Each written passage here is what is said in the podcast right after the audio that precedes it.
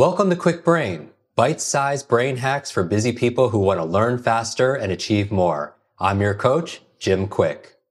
Free your mind. Let's imagine if we could access one hundred percent of our brain's capacity.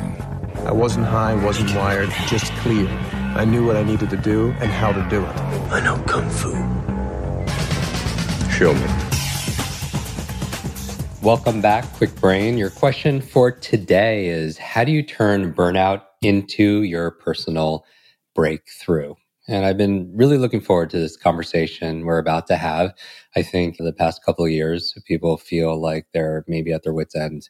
They feel maybe some stress, some anxiety. Maybe they've lost their passion or maybe their creativity. We have the expert on with us today. This is a topic that I'm really passionate about, and I'm very excited and passionate about my friend who's about to join us. She was uh, born and raised in Minnesota. She's a mother, entrepreneur, and host of the top-rated Goal Digger podcast. And she's also, also the author of the brand new book, which is a must-read, How Are You Really?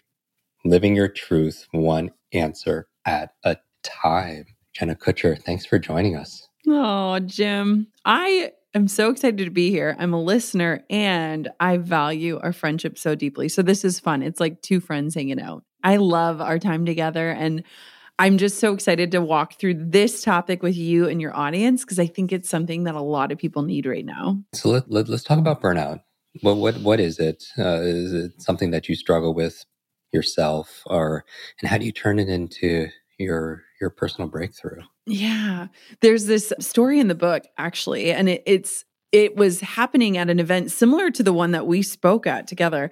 And I was a speaker at this event, but anytime I speak, I love to like attend the event too, right? Yeah. Like there's so much goodness. You and I both are like at the edge of our seats, like, let me learn, let me be a student. Yes. And I was at this event and I tell this story inside of the book where I noticed this trend that every single speaker that had gotten up was telling this story about how in their life, in one way or another, they had hit this place of burnout.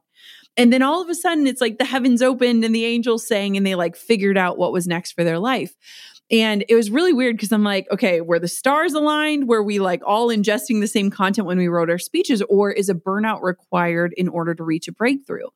And I feel like you and I, especially in these leadership positions, it's like we want to caution people from the mistakes we've made. It's like when we're passionate, we go all in. We become obsessed with things, but a lot of times that obsession can bring us to this state of burnout. And when I look at the world, like you mentioned, it's almost like the world is sitting and where there once was flames within us, like these fires, a lot of us are feeling like ashes. Like we are just in mm. this state of like survival. We're just spinning the wheel. We're we're going through our days and not actually looking at like how we spend our days is how we spend our lives. And so um, I was actually listening to this meditation the other day and it said, you know, if you're feeling like an ash or if you're feeling like ashes, all you need is just one little ember, one ember to be fanned to create that flame again. And so I want to talk, if it's okay with you, of like, if someone is in a state of burnout or they're heading there and their body or their mind or their life is signaling like slow down or pause or rest, how do we get back to being that burning, passionate flame? This this is a great topic, especially it's it's very, very timely. Yeah. So it's really interesting because when I think about the topic of burnout, you know, oftentimes there are a lot of people that are like, your burnout leads to the breakthrough. But it's like, what if we could avoid the burnout altogether and still experience the breakthrough? And something in my life that I've found is play. Now, there are studies done that show that people who play just for the sake of playing, who are creative people, who are curious people, they actually are more successful, more happy in their life. And they have this like vibrance, this energy that is like so palpable that like when you're with them, it's like, oh my gosh, this passion is contagious. And I have recognized, and at least I've seen a lot in my own community is like in this state of the world, there are so many messages out there that's like, go and pursue your passions, go chase your dreams. And most of the world is sitting here and they're like, I don't even know what I'm passionate about. I don't have hobbies. Like I work and I take care of myself or others and I go to bed at night and that's it. And I feel like that's where we're feeling like ashes. Like that's where we're at this state of like, where do we go from here? How do we get back to like enjoying our lives again? And I have two daughters. One of them is three years old. And I had recognized, like, as a mom, that I had lost a lot of the play in my life. If you don't know what I'm talking about when I'm saying play, it's like enjoying the art of doing something without having a specific output. We are so like af- obsessed with efficiency and all these incredible tools. But the problem, Jim, is that so many of us are working harder and smarter so that we can save time, so that we can spend that time working harder and smarter. We don't recognize that like the art of saving time should then be us spending it in enjoyable ways. There's actually um, a story in the book about this Buddhist monk who goes to New York City. And he's with this tour guide, and the tour guide is like, hey, we could save ourselves ten minutes of time if we go down and take the subway. And so they jump on the subway, they come out from underground, and the Buddhist monk goes and sits in a bench. And the tour guide is like, what are you doing? And the Buddhist monk said, I'm enjoying the time that we just saved. And I want for us to start thinking, because you and I, we are so aligned. We are achievers. We are efficient. We work smarter, not harder. But there can become this, this perpetual motion of us trying to save time, and then we're spending that saved time, saving more time by working. And so I want to just invite in this notion of like, if you are feeling passionless, if you are feeling burnt out, if you are in this place where you are like, beyond work or the roles that I play within my household, I don't even know what I like or who I am or what I want to do, I want for you to invite in play for the sake of playing. This is one of the things that's curious with children. We talk about children, yeah. How they're wonderful learners. Yes. And later on, you know, we they play. They're very playful, right? They're very yes. curious. So they fall down. They merely make mistakes. Even you talk to your friends when you're young, you say you want to go out and play. But at some yes. point, the languaging changes. It's like, do you want to hang out? I did a talk recently, and I get people to get up and play so they could get in that right playful state so they'll learn. And, and somebody said, no, I stopped playing because I grew older. And in my mind, I just always revert, I do the opposite. I was like, no, yes. maybe you grew older because you stopped playing. And so playfulness, oh. what, I'm out of curiosity. What what yeah. are some of the things on your to play list? You know, what do you do that brings you that joy? I have to tell you a funny story. So during the pandemic, Drew and I were driving home from um, our lake house, and we were talking about a mutual friend we had. And we were like, I wonder like what she does outside of like motherhood and work. And like, we're kind of like being judgmental of like, does she have hobbies? And then I looked at Drew and I was like, do we have hobbies? Like, what do we do outside of it? And it was kind of this wake up call of like, yeah. yes, I often think about like how so many times in life we hear that like story of like, if you were to tell your ten year old self anything, what would you tell them? But I think again, if we flip the script, if your ten year old self could tell you anything right yeah. now, what would they tell you? What would they be sad to know that you let go of? What would they be sad to know that you weren't doing? When you and I went out to dinner um, after the event, we all sat around and we played like twenty-one questions because I was like, I'm with people that I've never met or that I don't know well.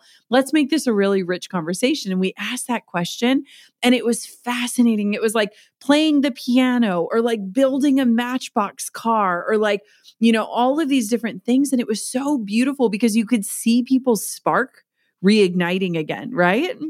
Like that is so powerful. And it's so crazy because it's so funny. We think we get older and wiser, um, but really we like forget who we are. And it's really interesting because inside of my book, it's, um, you know, living your truth one answer at a time, living a life that feels good and doesn't just look good. And it's all about like coming back home to yourself because the world we live in is so noisy, right? And it's constantly telling us like, you're not enough and you're too much in the same breath. And it's like, how do we even operate in that state? And so it's been really interesting because as someone who built this career, I've been at it for over a decade. Like I recognize, like I no longer do things just for the sake of enjoying doing. And you and I, Jim, we know we've done this before in our lives where we put a stake in the ground and we say, this is my goal. And then we arrive to it and we're like, oh, I thought this would feel different. Or like, this doesn't feel good. This doesn't feel like in alignment. And what I love about play is that there is no output required. You are not required to present or have a peer-reviewed journal post about what you've done. It's enjoying the journey. If you have ever needed a lesson in like creating for the sake of creating, take out some Play-Doh, make an epic snowman, and then shove all the Play-Doh back into the canister so that it doesn't dry out. You have to enjoy the art of creating again. And that's why I really think when we think about burnout, I want for you to ask yourself, when is the last time I played? Just played for the sake of playing, for the enjoyment of it. And one of the things we were talking about earlier is uh, creativity. Yeah. You know, we I yes. believe the future belongs to the, the creators. It's one of the things that are truly limitless. And I think burnout sometimes when people are in their survival brain, you know, it's hijacking them. It's holding them hostage. They're not able to get in their executive brain. They're, they're more creative imagination. And so how does creativity fit into a world of burnout? And, and how do you cult- is that something that be cultivated? Because you're an incredibly creative individual. Right. I with, am. With your, with your show, with this book, with your life. I love it all. I'm an artist, like a mm. true artist. And you know what's so interesting, Jim? I'm going to give an example because I just want people to use my example and think in their life of like, okay, how would this apply for me? So for years and years and years, Jim, when I first met you five years ago, I said I would never write a book, right? I was like, why would anybody do this? I don't get it. It doesn't make sense. So when I finally decided to write a book, I recognized that I am a creative artist and I need to protect my passion for the art.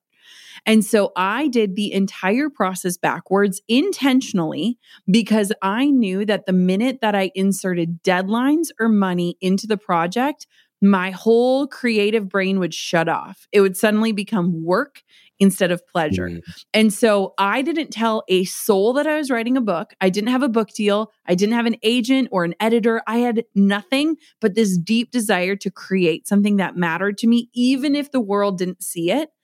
And I recognized like, I need to protect the art of this and really love and honor the work, even if the external world never gets it.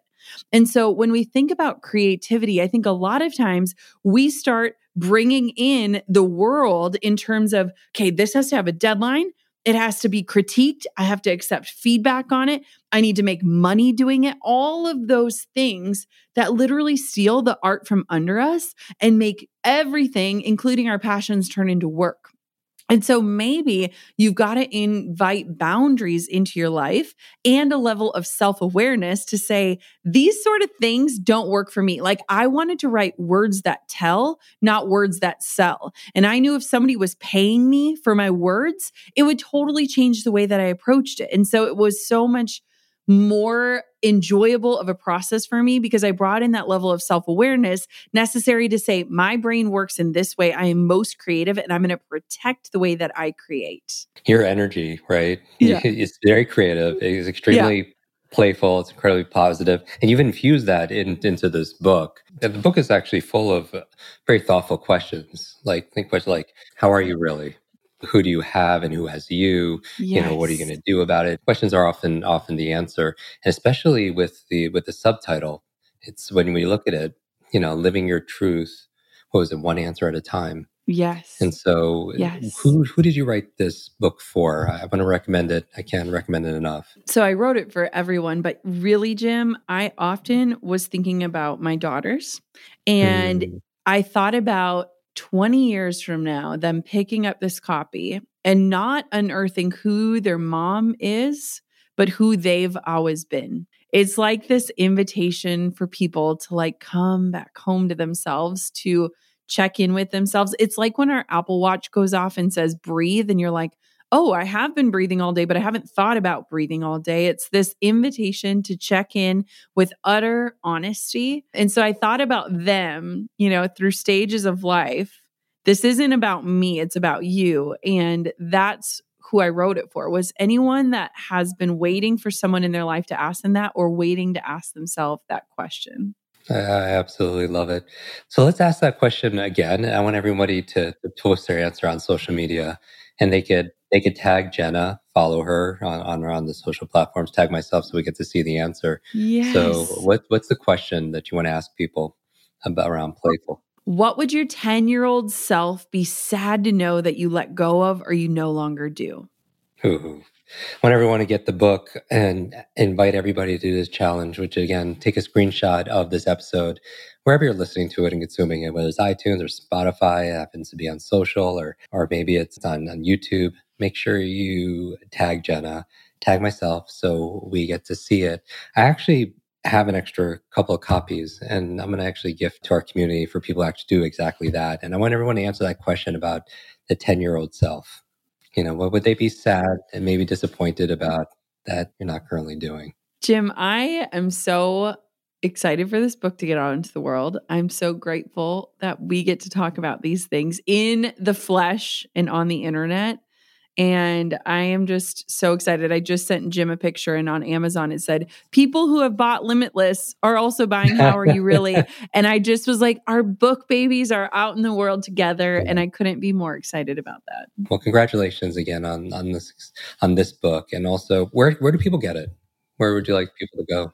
You can go anywhere books are sold, obviously, but you can also head to how are you really book dot com, and we have some fun bonuses for anyone who snags a copy. I am just so confident that it is going to transform lives that I am like, thank you for believing in this vision, and thank you for allowing me to do it in my own timing and in my own way. And now I just can't wait to release it out into the world. So anyone who's listening, if you're struggling with burnout, and sometimes burnout is not because we're doing too much. Maybe burnout is because we're doing too little, the things that make us come alive. So you want to be able to fuel those embers with and, and your creativity, you know, the, the fires of our own passion. And and this would be the roadmap. So make sure, everybody, you get your copy. I always recommend people get three copies of books, you know, one for yourself, your own personal collection, and then two to be able to to pay forward or or maybe play forward. Jenna mm-hmm. Kutcher, thank you so much for being on our show. Thank you so much for having me, and thank you for the work that you do. It means the world to us, and it makes a huge difference. I love you, buddy. Love you back. Want to double your brain speed and memory power? If you'd like to learn rapidly and get ahead faster, I'd like to give you my brand new Kwik Brain Accelerator program. You will discover exactly what I teach my clients to learn, read, and remember anything in half the time.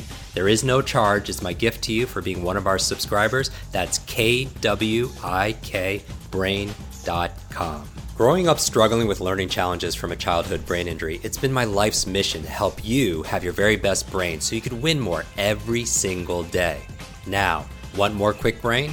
Here are four ways to fast track your results and lock in what you just learned into your long-term memory. Remember fast, F A S T. The F stands for Facebook. You're not alone on this journey. I invite you to join our free private online group. There you can connect with me, your fellow brain lovers, links to resources, and even submit your questions for me to answer in future episodes. Go to kwik brain dot com. That's K W I K brain dot com. The A stands for apply. Act on what you learned today. Remember, knowledge is not power, it's potential power. It only becomes power when you use it. So use what you just learned. The S stands for subscribe. Don't miss the next episode and other free brain training.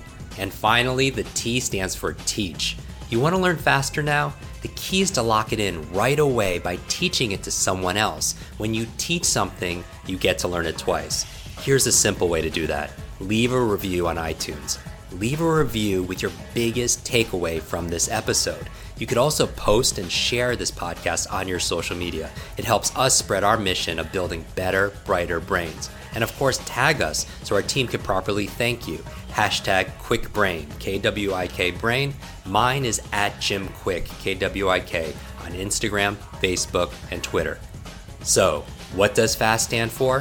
Facebook, apply, subscribe, teach. I'll see you in our next episode of Kwik Brain. Until then, remember, you are faster and smarter than you think. I hope you're enjoying this episode. And if you want to go deeper with many of these authors that we have on our podcast, these experts, I want to invite you to join our Kwik Success program. This is our monthly lives that I do, where I teach something brand new that we haven't taught before, answer your burning questions, and also we have something that people have been requesting for many years, a Kwik Book Club. This is your Limitless Book Club, where every single month we read a book together, uh, like a book provided by this author, and then we get the author to come online and join us for a one hour uh, share going deeper in these strategies, how to put them into practice. Uh, I share my five tips for how to memorize things out of these books. Many people want to read a book a month or build up to that, and this would be the program. So if you want to join, just go to quick success dot com and get your spot and join us live and get to meet these authors very uh, up close and personal. And uh, back to the episode.